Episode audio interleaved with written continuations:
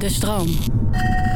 Als we de kunstgeschiedenis moeten geloven, worden vrouwen vaker naakt geschilderd dan dat ze zelf steengoede kunst maken. En dat klopt natuurlijk niet.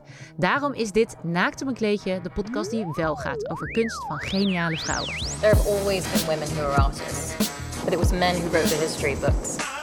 And somehow, they just forgot to mention that. Ik ben Yukiko En ik ben Heske ten Kater. en vandaag gaan we het hebben over Frida Kahlo. Niemand minder dan Frida Kahlo. Eindelijk, Yuki, heeft iemand het aangedurfd om haar te kiezen. Ja, en wie heeft het aangedurfd? Dat is Tatjana Almouli en zij heeft gekozen voor het olieverf schilderij Roots. Wie is Tatjana? Nou, zij is een multitalent, vinden wij. Ze is journalist, fotograaf en we luisteren heel erg graag naar haar podcast Tussen 30 en Doodgaan. En onlangs verscheen haar tweede boek, Ik zal je nooit meer, over haar moeder die overleed toen Tatjana 16 was. Heel indringend boek, toch Heske? Ja, ik vind het een, een waanzinnige aanrader. Even over Frida Kahlo, een, hele bekende vrouwelijke kunstenaar. Waar we een hele podcast samen over vol kunnen praten. Maar we raden je gewoon aan, kijk de film Frida. En met Salma Hayek in de hoofdrol. Het is een prachtige film. En het gaat gewoon over haar hele levensloop van geboorte tot dood. Eh, dus het geeft een heel mooi achtergrondverhaal. Ja, dus kijk die film en dan duiken wij nu gewoon lekker met Tatjana in Roots van Frida Kahlo. Dus een prachtig zelfportret waarop we een liggende Frida zien, omringd door boomwortels en bladeren die haar lijken te overwoekeren. En op de achtergrond zie je een desolaat landschap. Ehm, ja, ik weet niet of we er vrolijk van moeten worden of juist niet, maar het stemt ons misschien een beetje treurig. Dus ik ben heel benieuwd wat Tatjana erin ziet. Een stemmig kunstwerk. Tatjana, welkom. Dank je. Heel leuk om hier te zijn. Ja, Tatjana, wat zie jij als jij dit werk... Jij hebt dit werk gekozen. Wat, wat zie je? Neem de luisteraars mee. Ja, ik vind het grappig dat jij, Yuki, meteen zegt dat, je- dat jullie er niet echt vrolijk van werden. Want voor mij, kijk, ik word er misschien niet vrolijk van, maar het heeft dus voor mij best wel veel rust in zich, dit schilderij. En het is, ja, inderdaad, wat zie ik? Voor mij vallen vooral die wortels op die deels in haar lichaam zijn en deels in de ruimte. Ehm, ja ze groeien een soort uit haar, Ze uit groeien haar uit haar, baarmoeder, hè? precies, uit haar baarmoeder, uit haar hart ook misschien. wel. Ja. Eigenlijk het hele middenrif zitten wortels, maar nou, eigenlijk wel bijna overal in haar, om haar lijf ook. Maar ik vind dus haar gezichtsuitdrukking is best wel neutraal, best wel er zit heel veel berusting in voor mij. Dus ja, en, en er gebeurt inderdaad best wel veel, ook wel inderdaad de achtergrond, het landschap is best wel donker, best wel sober. Dus ik snap, dat is inderdaad niet heel... Zij heeft natuurlijk ook kunst die echt super levendig is. En hele felle kleuren, dat zit hier niet in. Maar ik denk dat ik... ehm, ik, ik heb echt... Ik vond het ook heel moeilijk om één kunstwerk van Frida te kiezen. Omdat ik al jarenlang groot bewonderaar ben van haar kunst. En ook gewoon in verschillende levensfases andere schilderijen mij heel erg aanspreken. En Want leerde jij Frida al heel jong kennen? ja, ja, mijn ouders waren allebei wel echt groot. ehm, ja, fan is er echt zo. Zo echt fan. Liefhebber. Nou, precies, Ik vind dat- liefhebber, Ik vind het bewonderaar. jammer dat de kunst weinig fandom heeft. Ik Ja. vind het eigenlijk heel leuk dat je zegt Ja, het is heel fan. erg zo gelinkt aan populaire cultuur. En aan een soort van... aan popsterren. Nou ja, en zo wordt Frida volgens mij ook door sommige mensen gezien. Ja. Wat niet per se... Ik vind dat Frida-fan gewoon mag. Oké, nou, leuk. Jouw ouders waren Frida-fan. Mijn ouders waren Frida-fan. En bij ons thuis stonden dus inderdaad echt heel veel boeken met haar kunst. Maar ook biografieën, dus echt over haar leven in de kast. We hadden ook veel...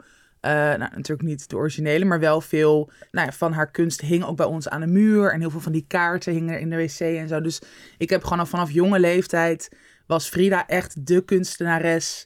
Ja, die, die toch een rol in mijn leven had eigenlijk. En ook omdat dus vanaf jonge leeftijd haar werk mij echt eh, greep. Dat ik, dat ik er van alles bij voelde eigenlijk. Maar ik denk dus dat dit schilderij is me eigenlijk... Want ik heb hier dus wel eigenlijk mijn hele leven een kaart van. Een aanzichtkaart. En die heb ik ook in echt elke woning. Vanaf toen ik op mezelf ging wonen... heeft hij gewoon een plek in mijn huis gehad. Maar hij viel me niet zodanig op als andere werken... die ja, ook wel misschien veel expressiever nog waren.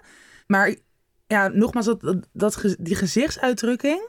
die voelt dus voor mij heel anders dan andere werken van haar. En bij die andere werken zie je vaak veel meer soort pijn. Ook, ook best wel vaak echt tranen over de wangen. Of die wenkbrauwen extra hevig aangezet. Of een frons. En dat zit hier voor mijn gevoel minder in. Want hoe zou je deze gezichtsuitdrukking omschrijven? Is het een soort sereniteit of vredig? Of... Het is echt een soort berusting. En dat...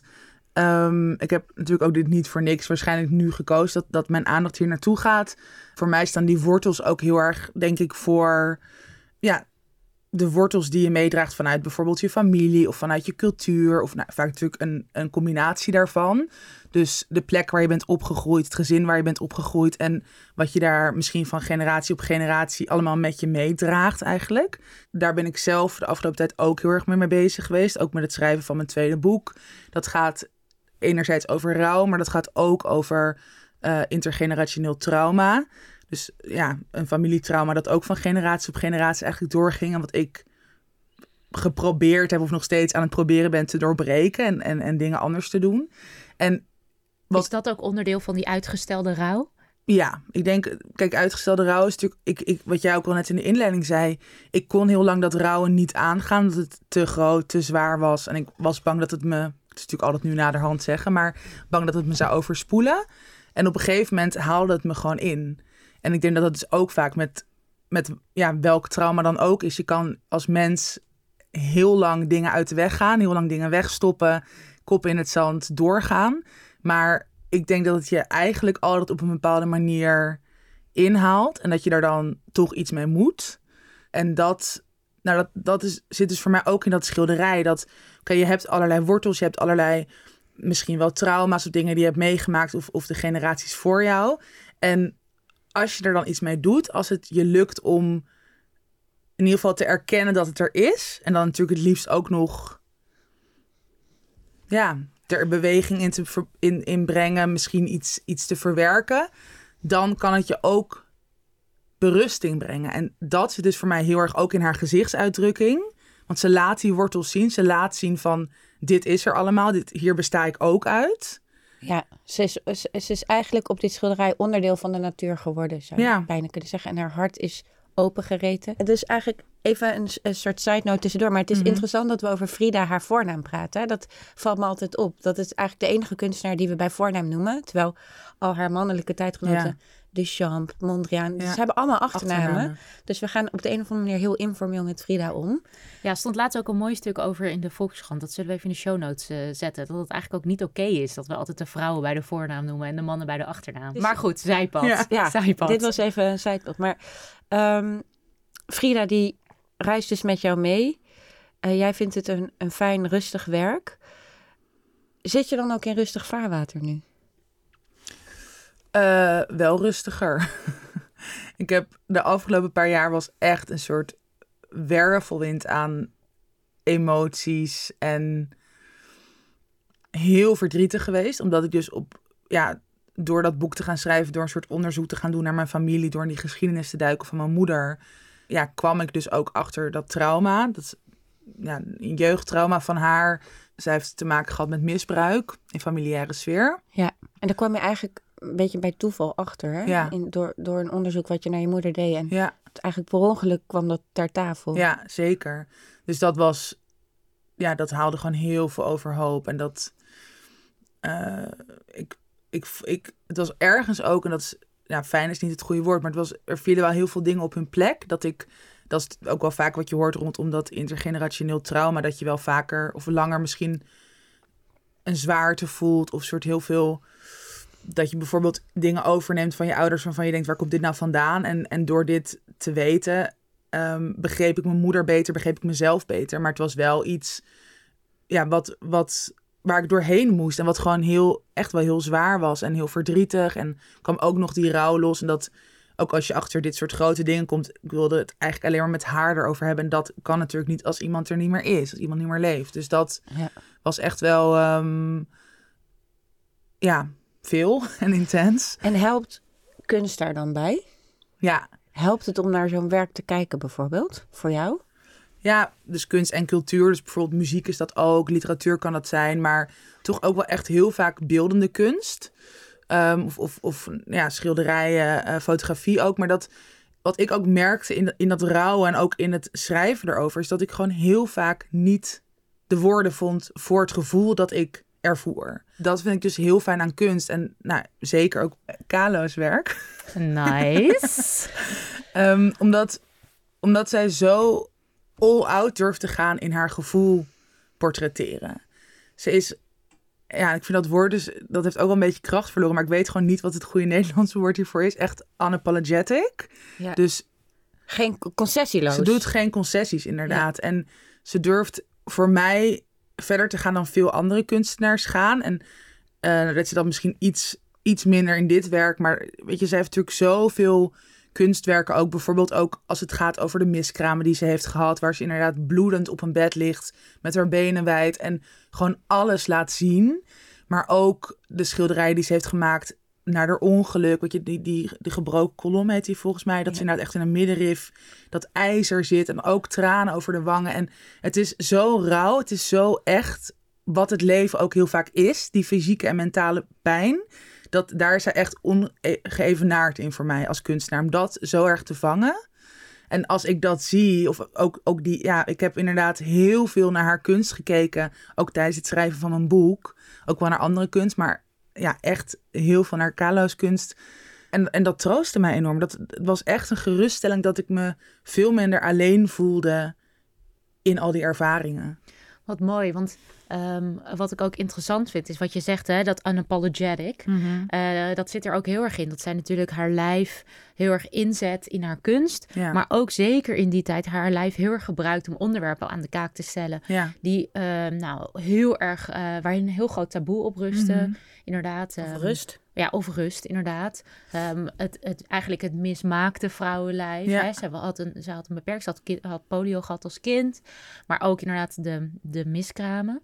Ehm, en het busongeluk, En het waardoor ze busongeluk. de rug, rug en daardoor liep ze volgens mij ook Zoals Ja. ja, scheef. Ja, Ja. Ze, Maar- wat ik interessant vind, is eigenlijk in die tijd kennen we het vrouwenlijf. En zeker ook van andere vrouwelijke kunstenaars toch vaak als, als esthetisch, helaas. En zij zetten het eigenlijk in voor, ja, voor iets anders. En ik vind op een, op misschien een, gek bruggetje, maar ik vind dat jij dat ook doet. Jij bent natuurlijk ook heel erg, verzet je je tegen het heersende schoonheidsideaal. En tegen eh, hè, het, het vrouwenlijf zoals, Mhm. zoals we dat zouden moeten kennen. Ja, Ehm, dus dat, dat is ook wel een mooie overeenkomst. ja, grappig. Ik heb dat nooit zo erg Ik, gerealiseerd. nou, dat dat- laat ik het zo zeggen. Jij bent ook heel erg unapologetic. Ja. Ja, dat- probeer dat te zijn. nou, dat is wel iets wat ik zelf eh, gewoon heel erg heb gemist. Toch inderdaad. Kijk, Frida is dus voor mij altijd echt wel een rolmodel hierin geweest. Om alles te laten zien, het, het, het, het mooie en het lelijke. En daar gewoon heel realistisch in te zijn. Dat het niet alleen maar mooi is, dat je niet alleen maar inderdaad soort schoonheid bent als vrouw. Of dat, ja, inderdaad, zij zi- liet zich ook. Zij speelt natuurlijk ook heel erg met die genderrollen en liet zich niet zomaar objectiveren, behalve als ze het zelf wilde. En Ik vind het zo mooi wat jij zegt over dat. Ik heb nog even door jou eigenlijk al die werken bekeken. En zij kijkt je eigenlijk altijd aan. Mhm. Ze kijkt je recht aan. Ja. Inderdaad, of ze nou haar hart uit haar borst drukt. ja, Of overwoekerd wordt door onkruid. Dat aankijken is zo confronterend. ja, Eh, ehm, en, en daar zag ik een parallel met rouwverwerking voor mijn gevoel. Dat, ja. je moet het beest in de bek kijken. Ja. Om, zo omschrijf jij het. Ja. Ja, je moet het in de in. ogen kijken, ja. Niet wegkijken. Nou, ik vond. Kan je iets vertellen over hoe jij eh, die rouw hebt kunnen verwerken? Ik heb er heel veel aan gehad om daarnaar Ja? om, om te lezen. Wat ja. mooi. Ja. Nou, eh, ehm, allereerst, ik geloof dus niet echt in verwerken. Nee, dat klopt. Dat, Dat is niet, niet, niet, maar dat, ik vind Ja. dat gewoon goed om te Ja. zeggen, omdat dat nog Ja. wel, dat was ook waar ik heel erg tegenaan liep in mijn rouwproces en ook in het schrijven. Dus weer die taal die er, nou überhaupt de taal die voor mij best wel vaak tekort schiet. Dat ik, of ja, Ja, het is, Ja. Het is, maar het is nooit weg. Nee, het is nooit weg. Het is het, het, het, ook zo'n rouwproces. Nou, dat heb ik ook met die uitgestelde rouw. Het gaat sowieso niet lineair. Je kan het dus jaren uit de weg gaan. Op een gegeven moment kom je er dan misschien alsnog in. Maar het is niet dat je dan twee jaar of een jaar of, of drie jaar vol met rouw bezig bent. En dat het daarna inderdaad klaar is. Ik, ik geloof heel erg dat... Ik denk dat ik nu wel de grootste he- heftigheid heb gehad. Ehm, maar ik denk dat het in, op momenten in mijn leven die ik nu nog niet kan voorzien of kan voorspellen wanneer dat zal zijn, dat het echt wel weer terug zou komen. Of, of ja, nu ook nog steeds gewoon in het hier en nu. Ik kan, weet je wel, ehm, in de supermarkt staan en dan eh, een, een, een, een jonge vrouw van mijn eigen leeftijd met haar moeder zien, gearmd. En dan, dan kan het me echt overvallen dat ik denk, godver, eh, het is nog, ik vind het nog steeds zo oneerlijk dat zij er niet meer is. Of Eh, als ik er nu over nadenk dat ik misschien ooit moeder word en dat ze daar dan ook niet deelgenoot van is. Dat, nou, dat is gewoon bijna een soort onverdraag, ja. ondraaglijk. Ehm, maar hoe, ja, hoe ik in ieder geval met die rouw bezig ben gegaan, is in eerste instantie om er heel veel ruimte en tijd voor te nemen. Want dat, is, dat heb ik ook heel erg gemist toen als 16-jarige. Dat, kijk, bijna niemand ging ook het gesprek met mij erover aan. Het ging heel erg over, oké, gewoon naar school gaan. Weet je, in, in het ritme door blijven draaien, wat ik heel goed snap. Wat me ook heel veel heeft gebracht. Want ik, weet je, ik heb heel veel dingen wel bereikt of gedaan. En dat is ook fijn. Maar ik denk dat wij als maatschappij, natuurlijk ook waarin het zorg gaat over prestaties en productiviteit. Dat er voor iets als rouw, waar je denk ik heel erg veel stilstand en reflectie voor nodig hebt. En echt naar binnen durven gaan, dat er heel weinig ruimte voor is. En ik heb mezelf dat dus ook pas eigenlijk gepermitteerd door zo'n boekproject te bedenken. En dat ik dacht, ja, nu, nu kan ik gewoon, weet je, echt, echt gewoon letterlijk in mijn agenda kruisen zetten van nee, maar dan ben ik met het boek en ook met haar of met die rouw bezig. Uh, dus daar begon het heel erg mee. En voor mij, en dat is echt altijd al zo geweest, net zoals kunst altijd zo'n grote rol heeft gespeeld, heeft schrijven dat eigenlijk ook gedaan. Dat zodra ik begin te schrijven en daar ook helemaal in durf te duiken, dan komt er echt wel van alles los. Um, dus het scheppen van kunst heeft ook geholpen. Zeker, ja. Is het zo dat kunst de vrijplaats is voor verdriet? Ja, ja, ik denk het wel. Het is in ieder geval een van de weinige plekken eigenlijk waar je dus waar ruimte is voor verdriet en waar ook heel veel mensen, omdat je, weet je, dat is natuurlijk ook wat heel veel kunstenaars zeggen en dat herken ik wel. Als het, als het heel goed met mij gaat, dan lukt het me eigenlijk niet om iets wezenlijks te scheppen. Dan is het gewoon niet echt gelaagd. Of dan komt het niet echt tot een kern. En als ik dus meer in die pijn, meer in dat verdriet zit, dan komt er wel interessantere kunst uit eigenlijk. Ja, en ik denk ook dat, dat zie, je, dat zie ik ook met dit boek, dat, dat mensen daar ook door geraakt zijn. Daar dus ook herkenning in vinden. En dat is natuurlijk dat is ook echt het mooie of het meest bijzondere aan kunst. Dat je daar zo erg die verbinding in kan vinden, juist in die pijn. En dat is denk ik in het dagelijks leven veel lastiger omdat we allemaal zo gewend zijn met, oh ja, maar moet niet te lang blijven, blijven hangen in je verdriet. Wel gewoon doorgaan, sterk zijn. Weet je, ook, ook weer heel erg die terminologie van, ja, mooi weerspelen. Ja, en alsof het ooit voorbij is. Precies. Of, of waar je weggaat. Ja. En, en zo'n werk, uh, wat al dan je hele leven meereist op zo'n postkaart,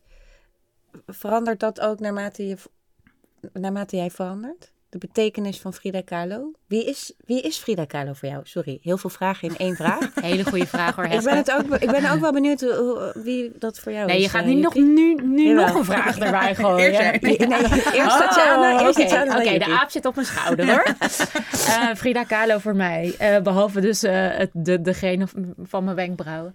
Um, nou, ik denk wel dat... dat, dat um, het is natuurlijk interessant, want Frida Kahlo is natuurlijk ook um, bijna een soort kitsch geworden op een bepaalde manier. Hè? Het is, je hebt de kunstenaar en je hebt bijna het product. En ik denk dat ik heel lang haar door, daardoor uit de weg ben gegaan. Omdat ik haar eigenlijk alleen maar goed kende van de, de mokken en de plastic tasjes, et cetera. En pas toen ik echt voor mijn werkende leven uh, in de kunstgeschiedenis dook en specifiek in vrouwelijke mhm. kunstenaars, ja, kwam ik er pas achter wat voor bijzondere vrouw zij was en wat haar oeuvre, uh, hoe breed en rijk dat is. En vooral natuurlijk haar, haar miskraamserie heeft mij ook heel erg geraakt toen ik uh, anderhalf jaar geleden moeder werd. Gewoon mhm. het, uh, die, die transformatie die je als vrouw ondergaat en hoe zij dat, hoe ja, erg plastisch ze dat ook verbeeldt. Hè? Een van de werken is ook dat je met haar benen haar omhoog ziet en een wit laken over haar lijf. En je ziet eigenlijk een, een foetus uit haar, ja. uit haar vulva komen.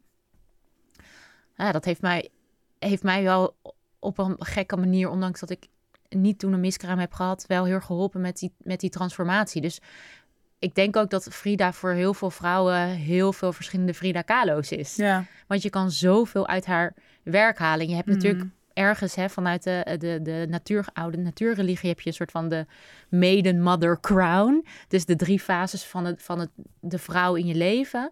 Uh, van uh, um, nou ja, jong blaadje naar steeds rijper wordend moeder zonder dat je per se een kind hoeft te krijgen. Naar Crown, de wijze vrouw of kronen.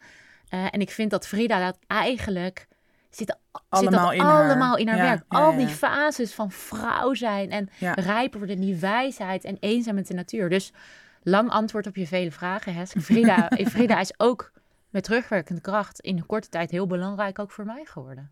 En jij? Wie, aan wie denk jij het eerst als je aan Frida denkt? Nu. Ja, voor mij is het juist ook al die verschillende kanten die zij representeert, dat dat haar zo interessant en zo speciaal voor mij maakt. Omdat dat mis ik heel vaak in vrouwelijke rolmodellen of in, in vrouwelijke kunstenaars ook. Dat het best wel vaak toch nog een soort eenzijdig beeld is dat wordt neergezet. Dat is natuurlijk ook heel erg onze cultuur, weet je, dat het, die hele male gaze, dat, dat een vrouw geobjectiveerd wordt of dat ze toch aan bepaalde schoonheidsidealen, maar überhaupt idealen moet appelleren. Ook dat manic pixie dream girl archetype, weet je wat natuurlijk heel vaak, nou ook in kunst, maar ook in films bijvoorbeeld zit. Dat het allemaal ergens een soort van aantrekkelijk moet zijn. Ook hoe je als karakter bent. En wat, wat ik zo vet aan Frida en haar kunst vind, is dat het, het is gewoon, het is onaangepast. Het is, ja, ze is ook heel aantrekkelijk en ze wil, ik bedoel, dat ook in al die foto's die er van haar zijn, ze wil volgens mij ook echt wel begeerd worden. Maar dan knipt ze opeens weer de haar eraf, wat in die tijd in Mexico, weet je, totaal natuurlijk niet dat traditionele schoonheidsideaal was. Ehm, en, en dat ze ook dus heel erg mannelijk durft te zijn. Dat ze zo lang met Diego Rivera is gebleven, wat ook natuurlijk heel destructief was. Maar dat is ook het leven. Dat je, weet je wel, ge- gevangen kan worden door de liefde die misschien heel toxisch is. Maar dat is ja ook hoe het soms is. En Ze inderdaad, neemt met, gewoon zo lekker veel ruimte in. ze neemt zoveel ruimte in. En ik denk dat dat inderdaad. Maar en ze is ook heel gul. Dus we, nee, want dat is ook natuurlijk, we praten in deze tijd over vrouwen die wat meer ruimte in moeten nemen. Of unapologetic, weet je wel, space teken. Dus Ja. dus ruimte innemen. Maar ze is ook in die fotografie of hoe ze naar anderen is. Ze creëert ook de hele tijd ruimte Ja. voor eh, verhaallijnen of voor haar roots, haar familie. Ieder, eh, weet je Ja, wel. want, dat, want inderdaad, dat zit ook heel erg in dit schilderij. Dat het ook, denk ik, heel erg een ode is aan de Mexicaanse cultuur, aan het landschap. Dus dat was natuurlijk ook hoe ze dan weer naar traditionele Mexicaanse kleding droeg. In die fotoshoot voor bijvoorbeeld volgens mij Vogue. Wat Ja, in die tijd precies, context, ja. ja. En dus dat zit er ook allemaal in. Er zit, er zit zoveel gelaagdheid in, zoveel stelling innemen ook. En gewoon dus ook heel geëngageerd. En ja, dat, dat, vind ik, dat vind ik fantastisch. En ik zou echt, ik hoop dat er gewoon nog veel meer vrouwen als zij, Die zijn er. die Daar- zijn er. We gaan door met Ja. deze podcast totdat we...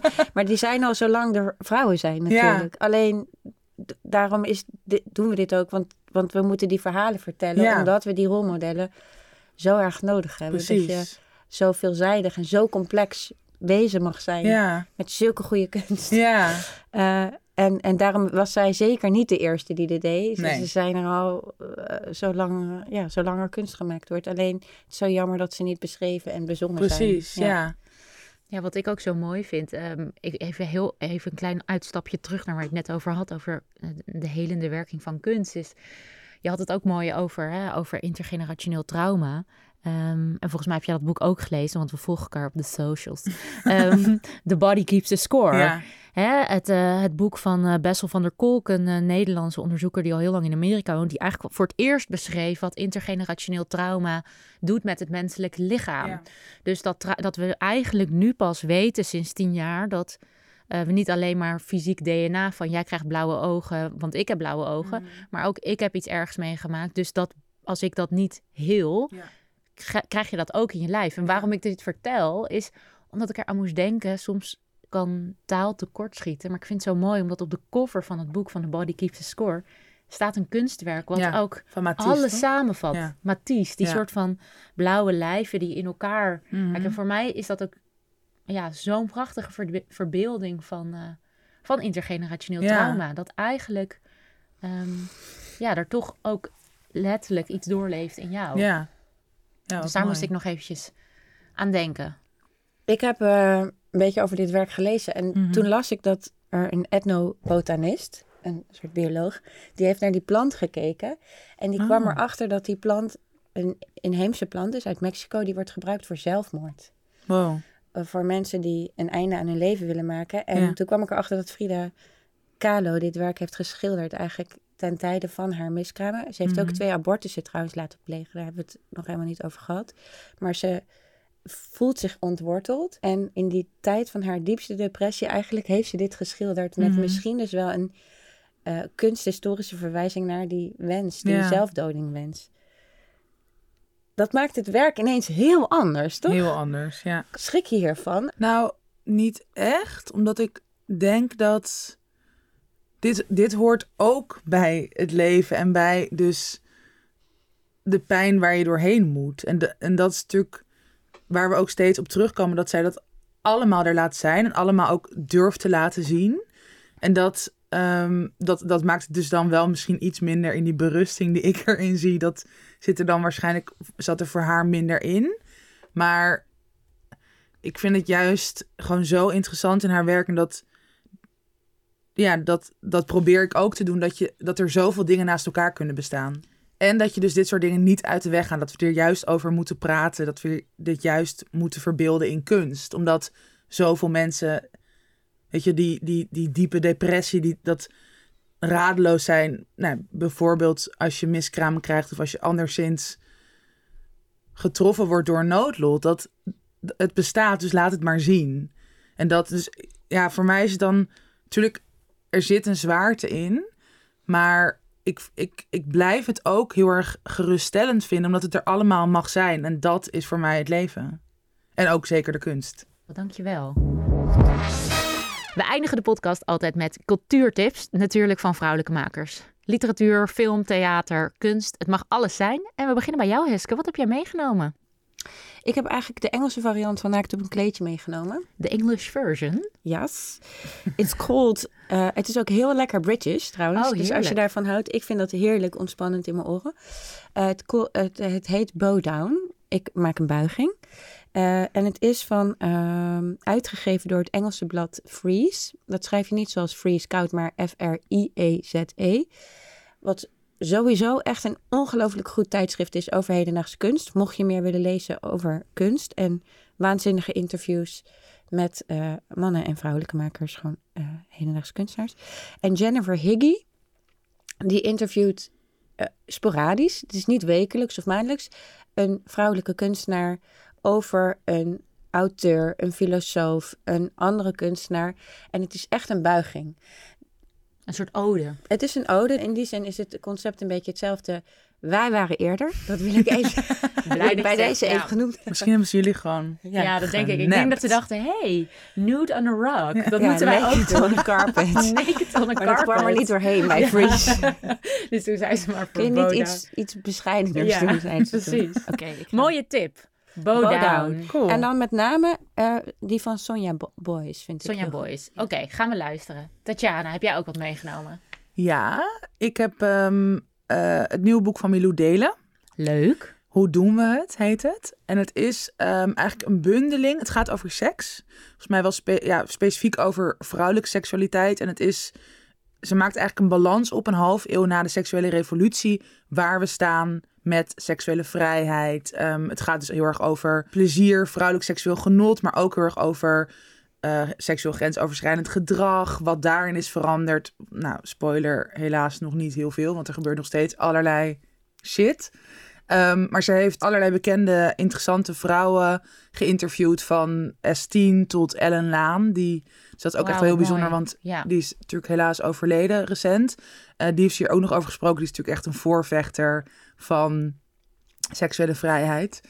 En ook haar eigen ervaringen daarin gedeeld. Heel kwetsbaar, heel mooi.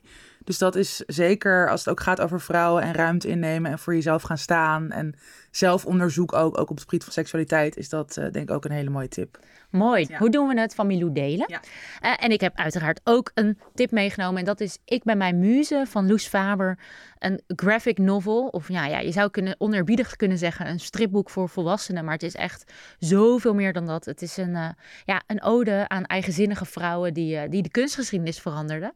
Dus eh, allerlei toffe vrouwelijke kunstenaars waar Loes Faber eigenlijk hun levensverhaal van verstript heeft. Met onder andere bijvoorbeeld Artemisia Gentileschi, Charlie Torop, maar ook onze eigen Frida Kahlo. Ehm, dus ja, gewoon een hartstikke dikke tip. En eh, dit was Naakt op een kleedje weer voor deze week. We zijn er volgende week weer. Volg ons vooral op Naakt op een kleedje op Instagram. En schrijf een review als je dat nog niet gedaan hebt. Dankjewel. Dankjewel voor het luisteren. Kleine disclaimer. Wanneer we spreken over vrouwen in deze podcast, bedoelen we natuurlijk iedereen in de wereld die zich identificeert als vrouw. Zo. En dan nu de credits. Dank Steven Driehuis en Ika Berman voor redactie en montage. Gijs Knol en Tom Hofland maakten onze jingle. Gees Voorhees maakte ons artwork. En wij heten Hesket en Katen en Yukiko. Volg ons op Naakt op een kleedje op Instagram voor meer vrouwen en meer kunst.